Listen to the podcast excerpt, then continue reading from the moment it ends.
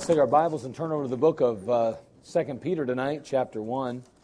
Again, I said we were going to um, kind of finish up our series from Sunday morning tonight as we kicked off uh, kind of a new series uh, for the sake of our um, promotion here this spring. And so, um, of course, this morning we talked about um, creation, the work of God, and next week we'll talk about um, the Bible, the the Word of God, and so we'll look at that. But again, tonight we're going to finish out our series here, and um, see you know how this all wraps up and how we can uh, kind of try to avoid falling. Amen. So let's go ahead and uh, have a word of prayer, and then we'll kick things off tonight. Father, again, we want to thank you for loving us. Thank you for the hope that we have in Christ Jesus. Father, thank you for eternal life that's ours by faith in the Lord Jesus Christ. Lord, we just ask tonight that our hearts would be in tune with you, that we would allow ourselves not to be distracted by any other outside forces, that we wouldn't allow Satan to come along and steal the Word of God as it's been delivered in our hearts. Lord, help us to realize, Lord, that what we do here at the church and what we do for others, both here, abroad, and around the world, is, Father, it's real, it's, it's meaningful, it has purpose. Lord, it's not a game we play here. And Father, we thank you for giving us the privilege of being co laborers with you and serving with you. We know that you really don't, I guess, need us in one sense, and yet, Lord, you clearly express to us the fact that you use us. And in that sense, you need us. Help us, Lord, to be yielded to you and surrendered to you, and allow you, Father, just to use us in each situation that life presents itself. Now, be glorified in the service tonight. May your Holy Spirit come along and anoint my lips. Father, use me tonight as a mouthpiece, as a tool in your hand. And Father, may you just be with each listening ear and anoint their lips, or anoint their ears that they may hear with spiritual ears. Father, we'll thank you. We'll praise you for what you will accomplish tonight. You're a great God. We know you do great things. In Christ's name we pray. Amen.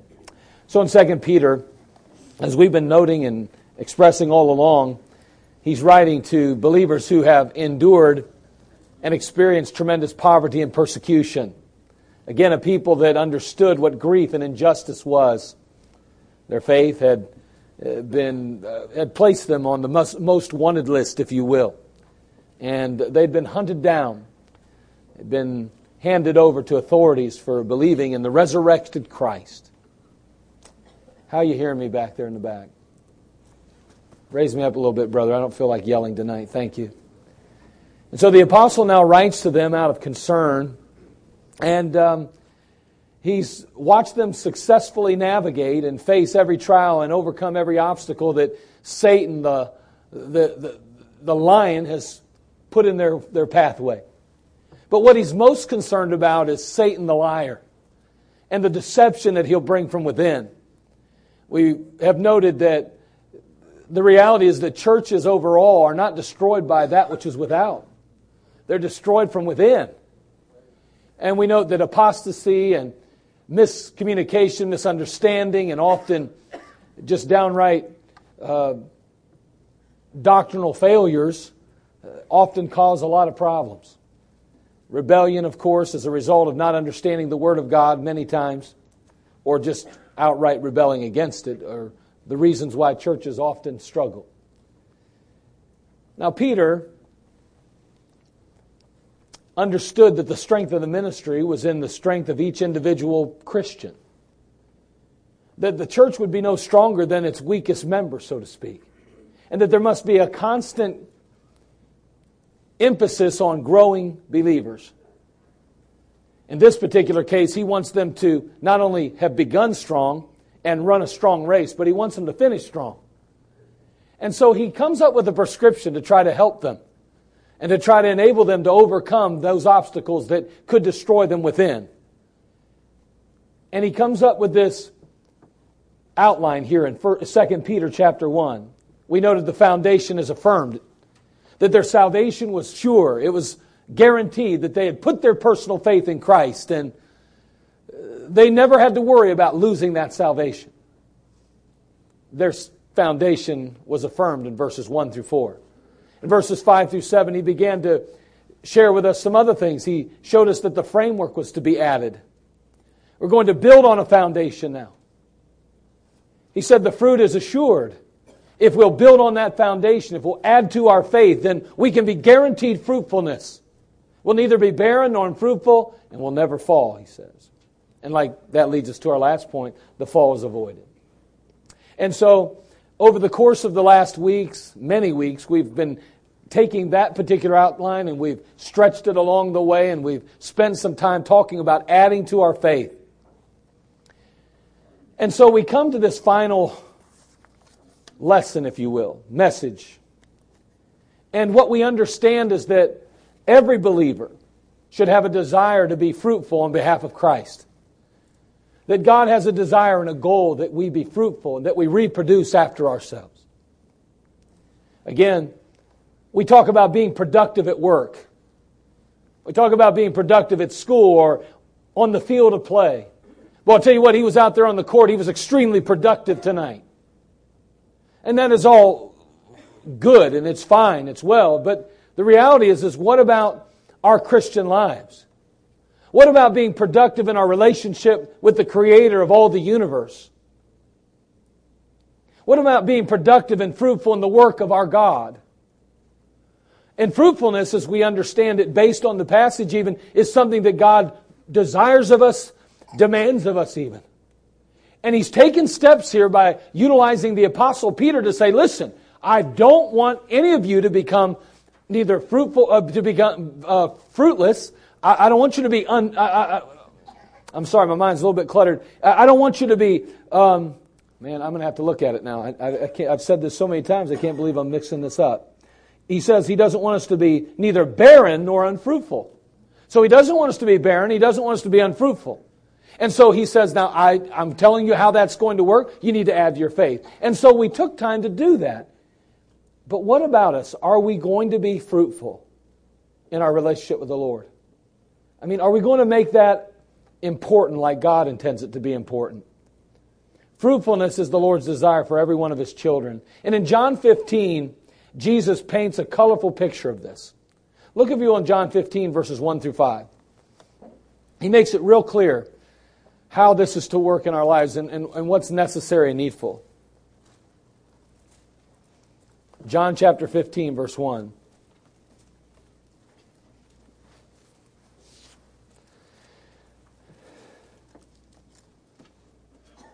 In John 15, verse 1, the Bible says, I am the vine, ye are the branches. He that abideth in me, and I in him, the same bringeth forth much fruit. For without me ye can do nothing.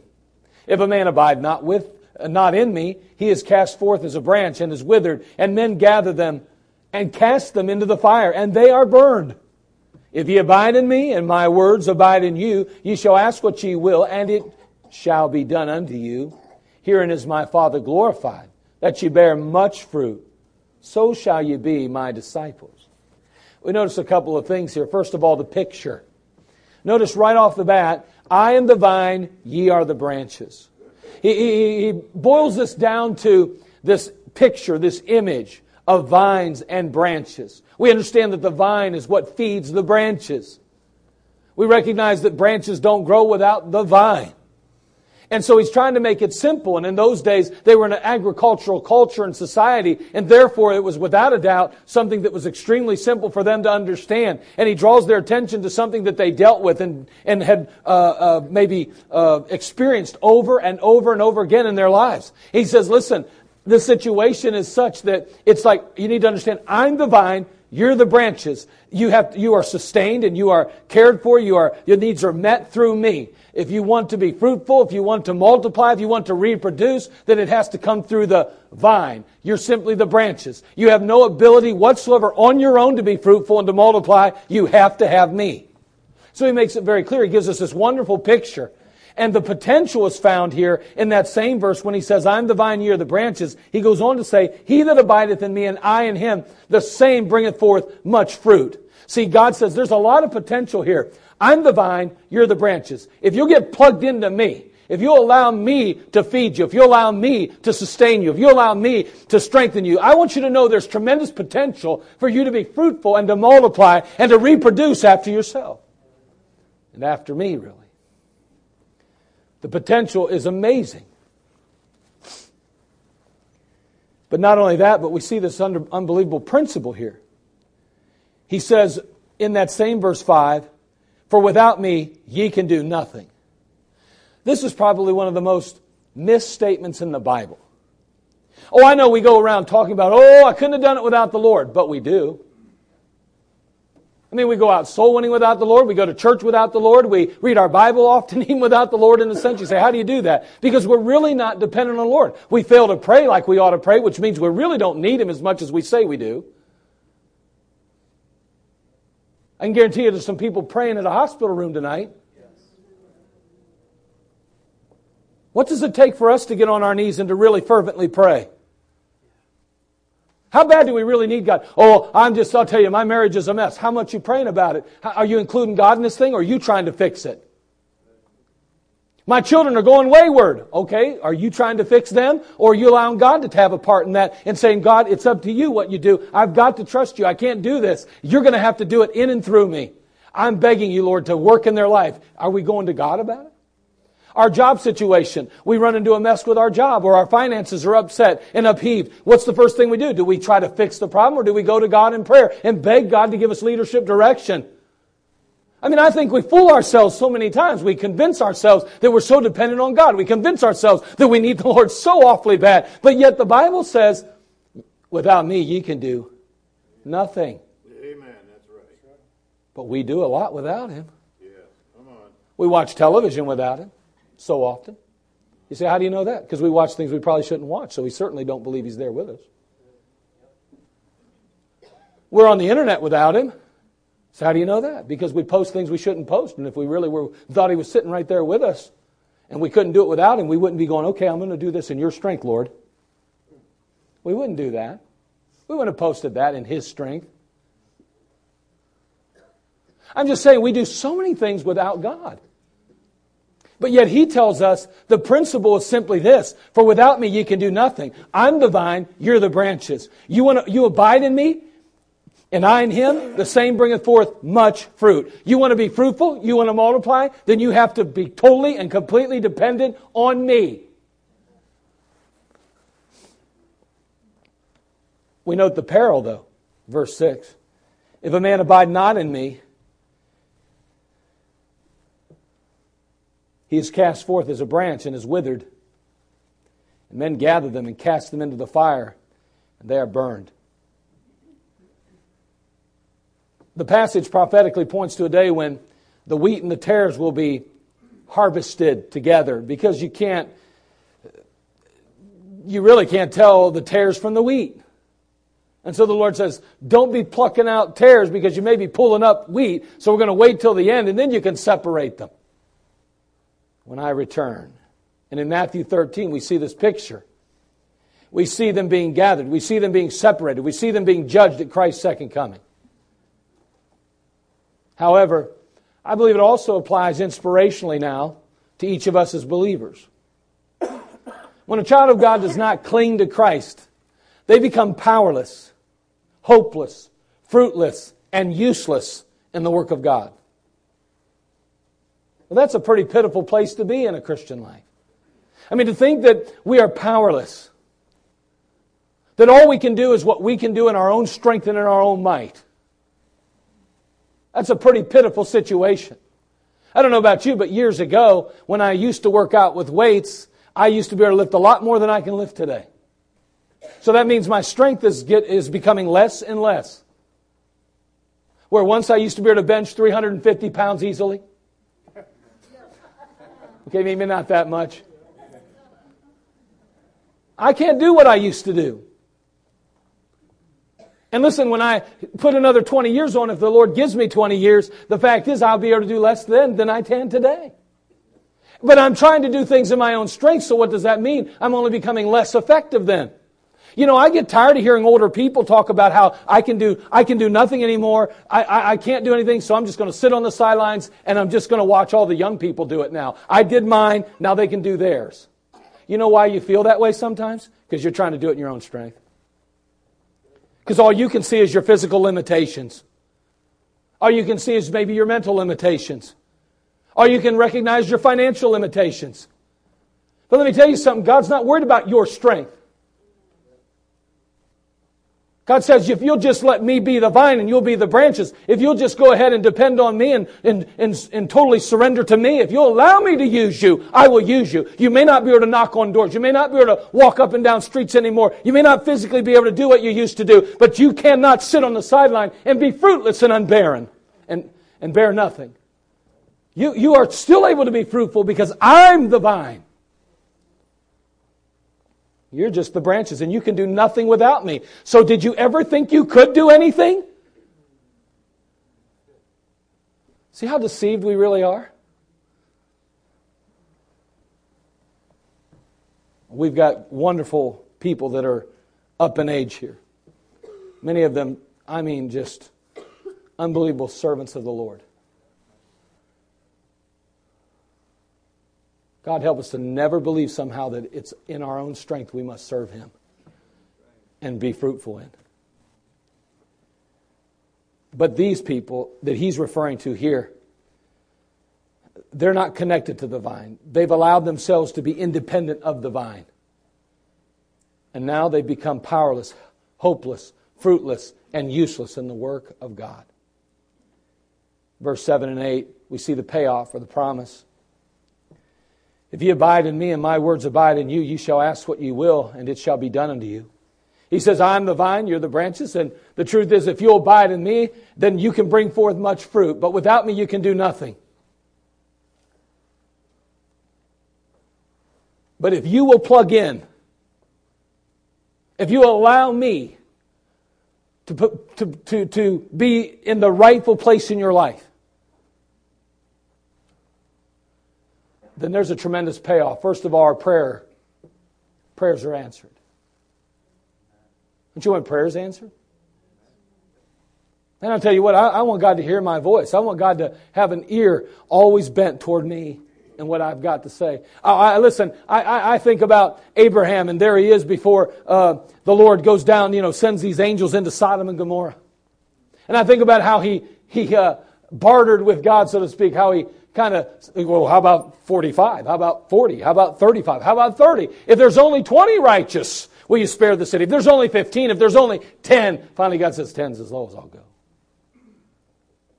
Can you imagine having the ear of God that you can actually converse like that with the Lord? Well, why can't we? He says, if I'm the vine, you're the branches. He says, get a picture of this. Recognize this fact. You can do nothing without me. But if you allow me to have uh, my proper place in your life, your prayers will be answered. Not only that, but your purpose will be accomplished. Look at verse 8. He says, Herein is my Father glorified that you bear much fruit. See, that's God's purpose for you. God wants you to bear fruit. You can't, if you're not bearing fruit today for the Lord Jesus Christ, if you're not, if you're not in a position where you're, you're, you're, you know, you're being fruitful in your Christian life, you don't see evidence of it in Ephesians, excuse me, Galatians chapter 5, the fruit of the Spirit. You don't see evidence of fruit through your witness and your outreach. If you don't see fruit in the sense that you're reproducing yourself through discipleship, then he says you're not fulfilling your real God given purpose. Now listen, I'm not trying to be negative, mean, or nasty, but anybody can bake some cookies for the afterglow. That's not ministry. That's a part of ministry. But that's not what God intends you to be. Older ladies, you're supposed to be teaching the younger women how to love their husbands, how to be keepers at home, how to do the work of the ministry, how to be the kind of person God intends them to be so they can influence their husband and their children the way they ought to. What's happened to us? Our lives are so much ours anymore today that we don't have time for anybody. Half the time we don't even have time for our own families. If we can't invest in our own, we're certainly not going to invest in the ones that God loves. Because He don't just love your family, He loves all families. I didn't understand a word that was being said in that room today. But I'm going to tell you something. My heart felt every one of them. You know, until our hearts start feeling what people are feeling, and understanding what they're dealing with and going through, we'll never really be like our Christ, the Savior. Because He feels our infirmities. Prayer will be answered, our purpose accomplished. Why do you believe God left you here after you got saved? You think it's just so you could tithe to the church? So you say, no, that's not the case because I don't even do that. You're not laughing either. That's bothering me. I wonder how many people in the room don't tithe. I, I mean, I, I don't talk about money ever. You know how I am. I don't do that. But it just hit me like a ton of bricks when nobody smiled or laughed. I just wonder how many people in this room don't even tithe when they know it's biblical. Right. But yet God's leading us. He's directing us. He's all about God Lord, in my life. You kidding me? See how we kid ourselves? We deceive ourselves. We're all right with God, aren't we? We're just perfectly right with God. But we don't even obey Him. Like Brother Moon said, if you, he said, he quoted a passage in the Bible. He said, if you love me, keep my. Yeah. Hey, listen, don't give me that junk. Well, Pastor, all he cares about is whether we give. Grow up. Go back and listen to every single message I've preached for the last five years. See how many times I've talked on money. But let me tell you something. I know one thing for sure. If I won't let loose with that, there's other things I'm not letting loose of. And listen, we want to be fruitful in our lives. How can you mentor somebody else in the things of Christ when you're not even obedient yourself? Come on, that's right. Amen. What holds back churches today? I'll tell you what holds back churches. What really holds back churches more than anything else, and there's a lot of things that hold churches back, mind you. But I can guarantee you this I got two young men sitting on the row. If nobody invests their life in them personally, it doesn't teach them the Word of God personally and intimately, doesn't help disciple them and raise them up to be godly men, not just men, then they'll never be what God intended them to be. See, we depend on one another. We need each other. Listen, a guy that tells me all he needs is God doesn't know what the Bible teaches. You need a pastor. You need a parent. You need somebody to mentor you. You need a discipler. You need somebody to invest in your life. Guess what? God intends all of us to be disciples and to be disciplers. If you get too busy that you can't take somebody under your wing and help somebody grow in their Christian faith, then you're too busy, friend. And you're not fulfilling the purpose God left you here to, to do. See, He's the vine, we're the branches. We got to plug into the vine so that we can then feed and help others. Because what do vines do? What do branches do? They reproduce, they produce fruit. That's our purpose. Not only that, when we plug into Him, our prayer will be answered, our purpose will be accomplished, but our place will be assured. Notice he says here real quickly, Herein is my Father glorified that you bear much fruit, so shall ye be my disciples. Do you want to be a disciple of Christ? I mean, it takes discipline to be a disciple of Christ. Fruitfulness and blessing is the Lord's desire for each one of us. It's a vital part of the believer's life, and he took time to illustrate the importance of that by this particular passage in John 15. Now, when the apostle Peter in 1 Peter chapter 1 verse 10 says, "For if ye do these things, ye shall never fall." He's saying that as long as you continue to add to your faith the elements already listed above, you're going to continue to be fruitful in the Christian life. You're going to continue to be successful in reproducing yourself in the lives of others if you're adding to your faith. See, he's not warning believers to add to their faith or to fall out of the family of God. That's not what he's talking about. Again, remember that in verses 1 through 4, we already settled that issue. We're on a firm foundation. We have a like precious faith.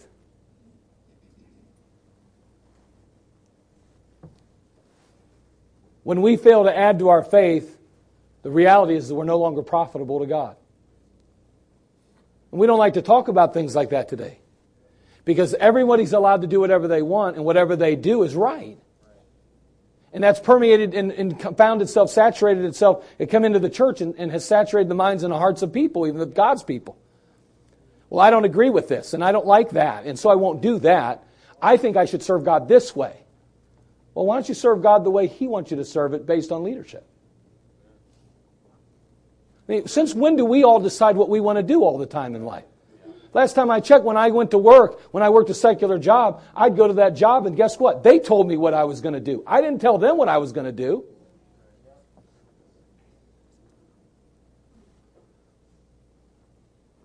Folks, listen, we got to understand that the Lord wants us to add to our faith. We need to be fruitful. Or if we're not continue to add to our faith, then we will fall.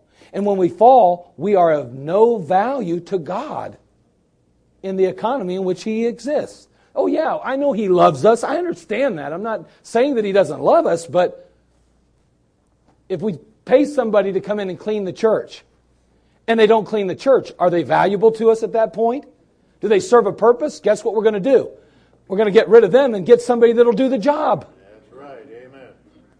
We, we have to be growing in our faith. We have to be adding to our faith if we want to have or be profitable to God.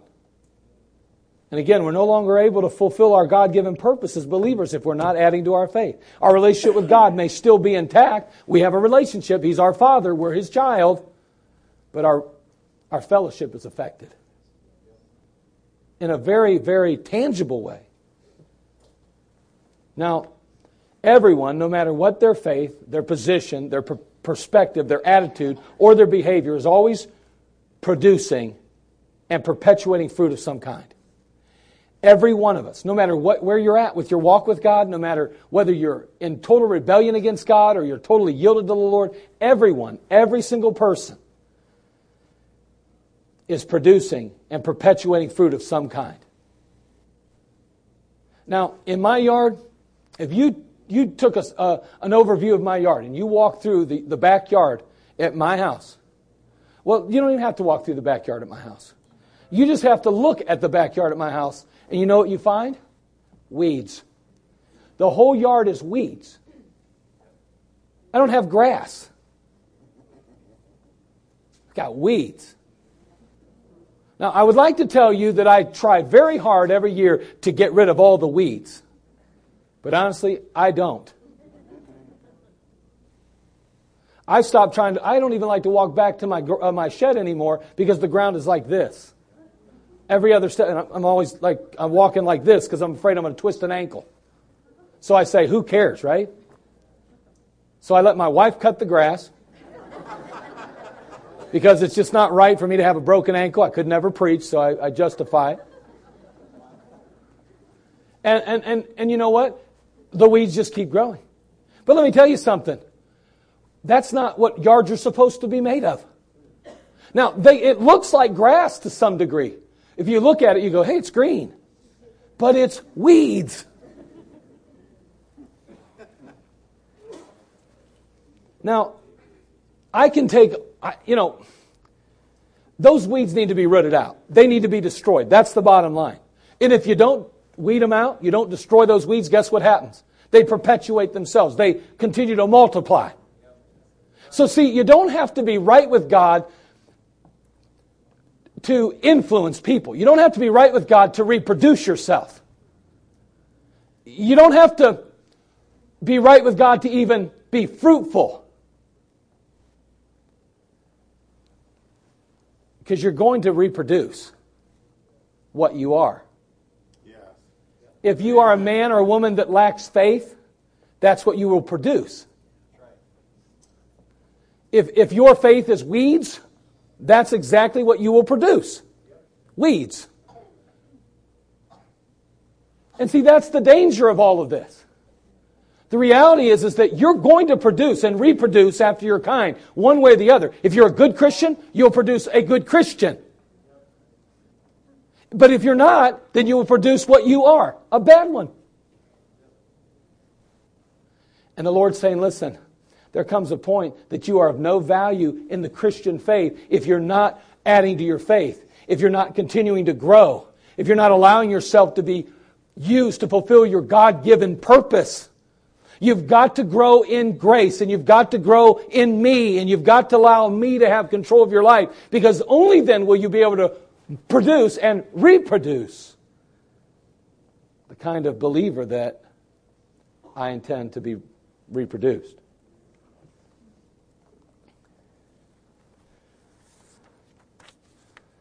So we have our chart and we, we go back to our pillar. And we started talking about the pillar, and we, we said the pillar was divided into three parts. We saw the base, or the foundation, which was commitment. And we noted that we were to add to our faith virtue and to add to our faith knowledge. I mean, we're, we all have this faith now. We're on this foundation. But we're to add to it, and we're to add this virtue. And we said that virtue was moral excellence. It was this great desire to be Christ like, to make that our real goal in life, our real purpose for existing, to be like Christ. And then to that we add knowledge. Because the bottom line is, is that you can't be like Christ if you don't know anything about Him. And so we have to dig and get into the Word of God and add to our faith virtue and to virtue knowledge. Not any knowledge, but the knowledge of Christ, His work, His ways, His will. And therefore, our, our, our foundation is secure in commitment. And that's where it all begins. I'm committed to Christ. I'm committed to, the, the, to walk with God. I have a great desire to be like Him and to fulfill my God given purpose. Now I need to take steps to accomplish that. And so we go from that to, we said the middle, or to what is called the, the center support, which is courage. And we said to virtue, we must add knowledge. And to knowledge, we must add temperance. And temperance is nothing less than self control. That internal ability to say no to self, to die to self, to crucify the flesh. And then to temperance, we are to add patience, because once we have control on the inside, then we're able to control the outside. And it has to do with endurance, this patience. Understanding that God is a God of love and that God has a purpose and a plan for the universe and for the world and for our life. that God will fulfill that purpose in our life if we'll allow Him. And that there's nothing really by chance.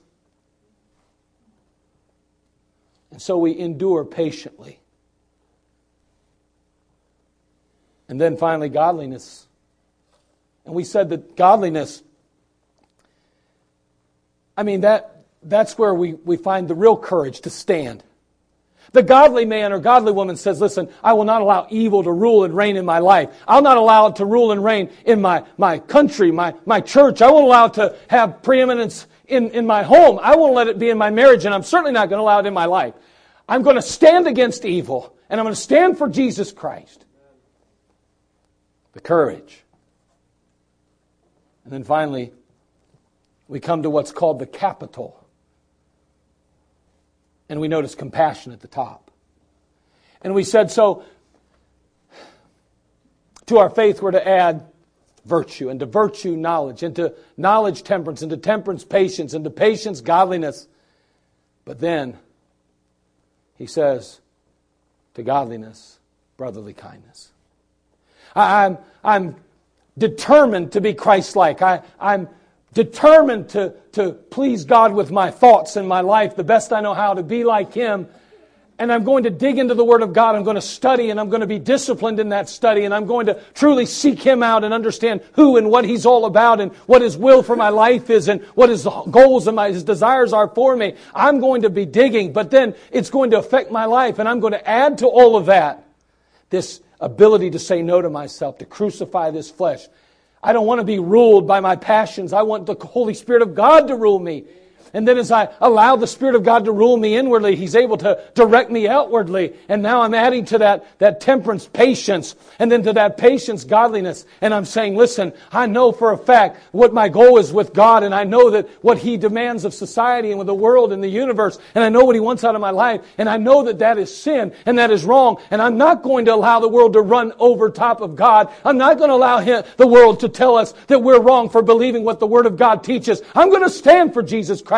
Nobody's going to put their tongue or mouth on my Lord. I'm going to take a stand for Him. And I'm going to stand against evil and I'm going to stand for Christ, no matter the cost. And I know that all that live godly shall be, in Christ Jesus shall be persecuted. I know that, but I'll take it. But then with that courage comes great compassion. And, and we don't stand up and beat people up, and we don't try to tell people we're the only ones that's right, and we don't come across as being self righteous. And we have a compassion for our brothers and sisters in Christ now. We see ourselves the way God sees us, yes, as very special and unique because He created us and He saved us, but also as wretched sinners that deserve hell and deserve nothing good. And we look at the brothers and sisters in Christ now, and we have compassion on them because they're in the same boat we are. We don't just look at how they act and what they think. We recognize the fact that we have so much in common. We have Jesus Christ. We have an indwelling presence of Christ through the Holy Ghost. We have a home in heaven. We, we have so many things in common. We're going to focus our attention on the things we have in common, not our differences. So we are able to exhibit some compassion. The world sees compassion, sees brotherly kindness. How sad it is when the Bible talks about that the church was devouring one another.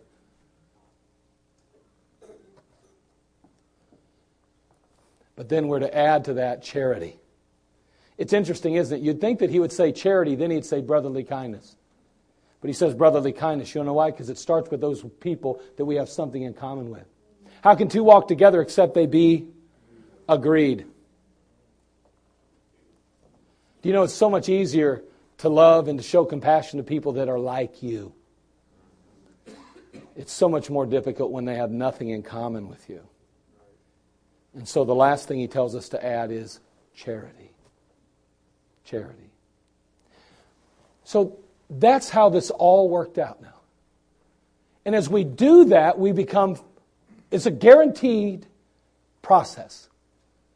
Fruitfulness. Will be fruitful. So, I got to thinking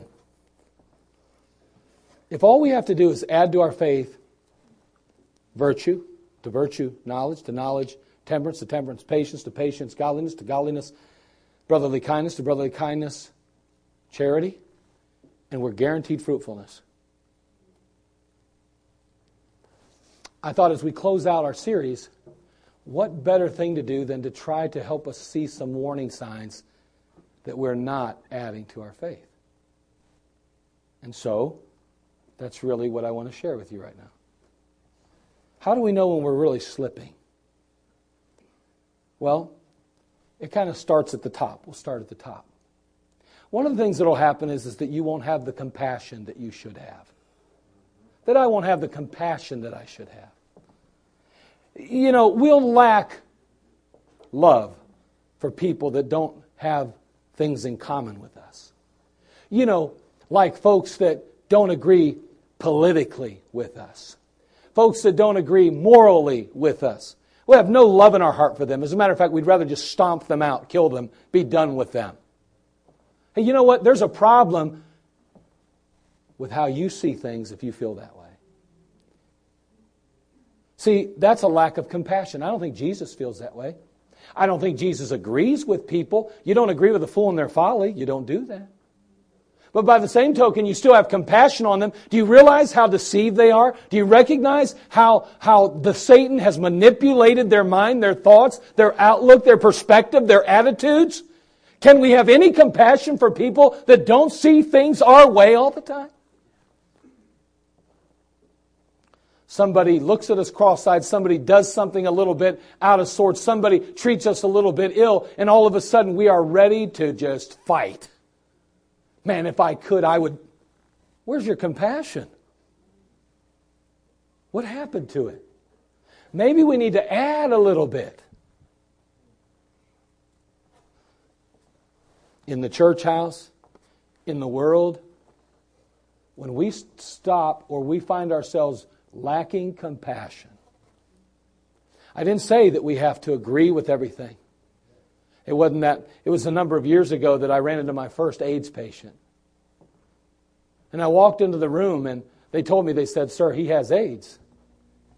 And I said, okay. You got to understand, this is back in the early 90s. It wasn't that long after they'd really kind of come out. It was really becoming popular, and man, it was a problem. They were scared to death at that point because, you know, that blood and this and that. They didn't know exactly what transmitted it and all that. I walked into the room. I still remember walking into that room, and I saw that gentleman there, and as soon as I saw him, my heart went out to him. He was skin and bones. And I remember walking up to him and I went to shake his hand. He said, You do know I have AIDS. I said, I think my Lord's big enough to protect me from AIDS.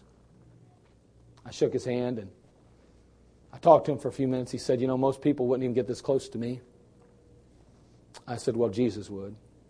And we talked a while.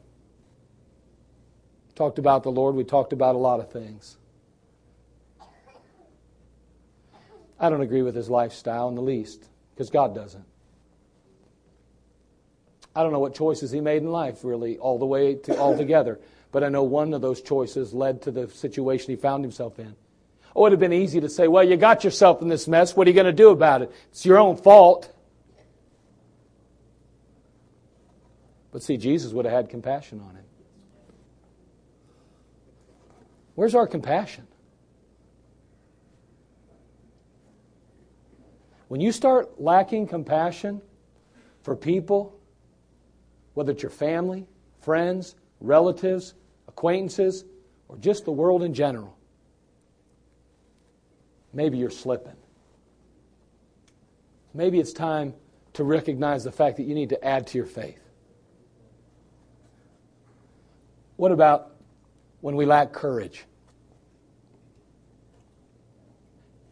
You know, that kind of hits us right at that center support there you know, we're out and about and somebody uses the, you know, some, somebody puts down our Lord, kind of like Goliath did in the valley of Elah. And there's something in us that says you ought to say something. You ought to stand up. You ought to take a stand. But we don't have the courage to do that, even though the Holy Spirit's telling us we ought to. I'm not talking about just being nasty or mean or somehow trying to prove to everybody that you're all that and they're all nothing. I'm talking about the Holy Spirit of God convicts you, and maybe you're in a classroom and the teacher's talking about evolution or the teacher's talking about some moral issue, and in your heart, you know you should at least step up and say, Listen, I know what you believe, but I also know what the Bible says. And you know they're going to laugh at you, and you know they're going to make fun of you, and you know they're going to disagree with you. You know it may even cost you a grade. You know it may cost you your job, even. But you got courage, and you're going to stand. The Lord speaks to your heart and says, Pass that track out to that guy beside you at the, in the grocery line or that gal beside you. Or to pass out that track and maybe say a word of encouragement to that person that's pumping gas beside you, but you find yourself not willing to obey. With that courage. It's time to add to our faith again. Maybe we're not as solid as a believer as we thought we were. Maybe we're not so grounded as we think.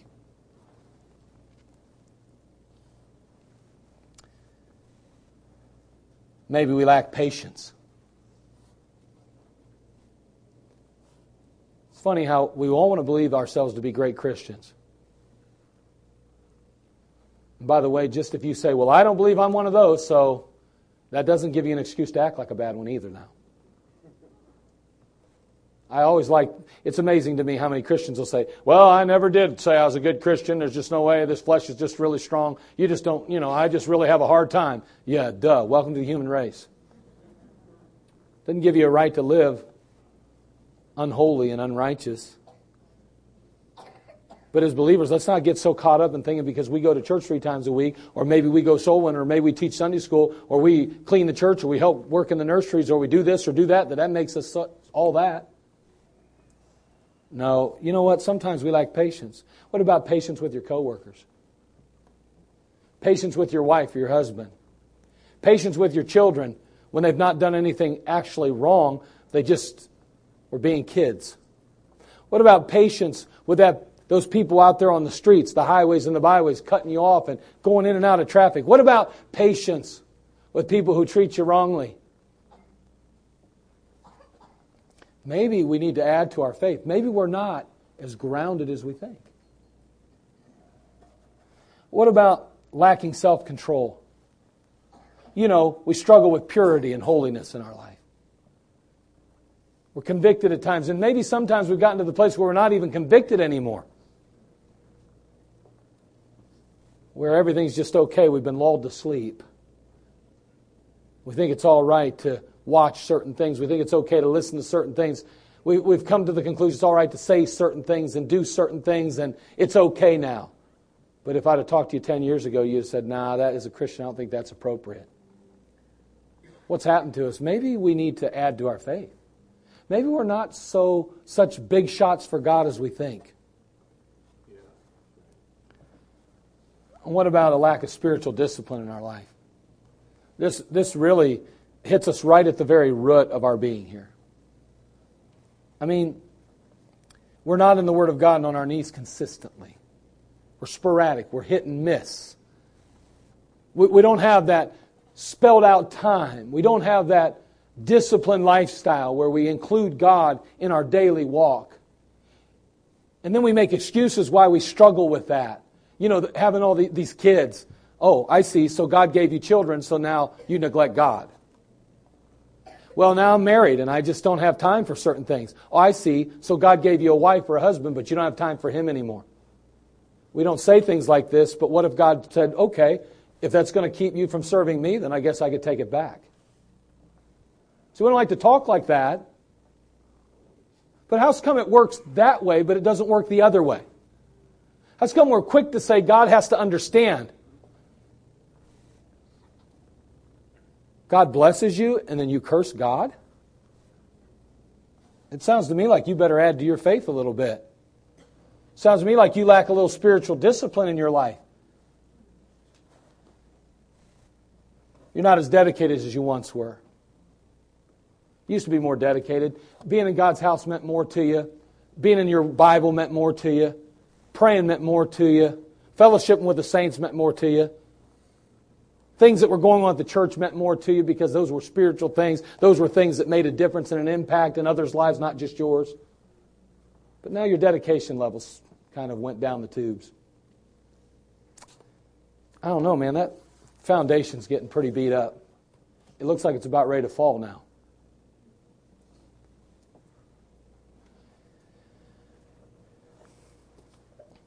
I think we need to be very careful to evaluate our Christian lives and our spiritual walks constantly. And I believe that not only does 2 Peter enable us, excuse me, first, see, I get my Timothy and the, the, the Peter study mixed up. Not only does this study tell us how we can neither be barren nor unfruitful and never fall, but I think it becomes a tremendous gauge to help us know where we're at with the Lord and in our, our spiritual life at all times. Amen. And that's what I think we, how I want to end this series is saying, listen, we're to add some things to our faith. And if we'll add those things, then we'll neither be barren nor unfruitful, and we will never fall. So, therefore, conversely, we can look at our life and say if there's certain things lacking, then that means the foundation is being slowly, if not possibly, eroded away. If we're not adding, then it's eroding. And I want to encourage you to take the time in your Christian life to look at these qualities and characteristics from time to time and say, How am I doing with patience in my life? Compassion in my life? How am I doing with spiritual disciplines? And how am I doing with purity and holiness and righteousness? And as you evaluate yourself, you will be able to tell whether or not you are being fruitful and growing, or whether you are potentially setting yourself up for a fall. Let's not wait till the foundation is totally eroded and we're ready to walk out the doors of the church and away from our, whole, our Savior and our Lord. Let's find it before it gets there and then begin to add to our faith and reestablish and rebuild the foundation, add and rebuild to the center support so that ultimately what people see is that tremendous compassion of Jesus Christ. Because that's the outstanding characteristic and quality that Christ exhibited on earth that made people want to be in his presence so much. Father, we come to you. Thank you again for just the simplicity of your word. And Lord, it's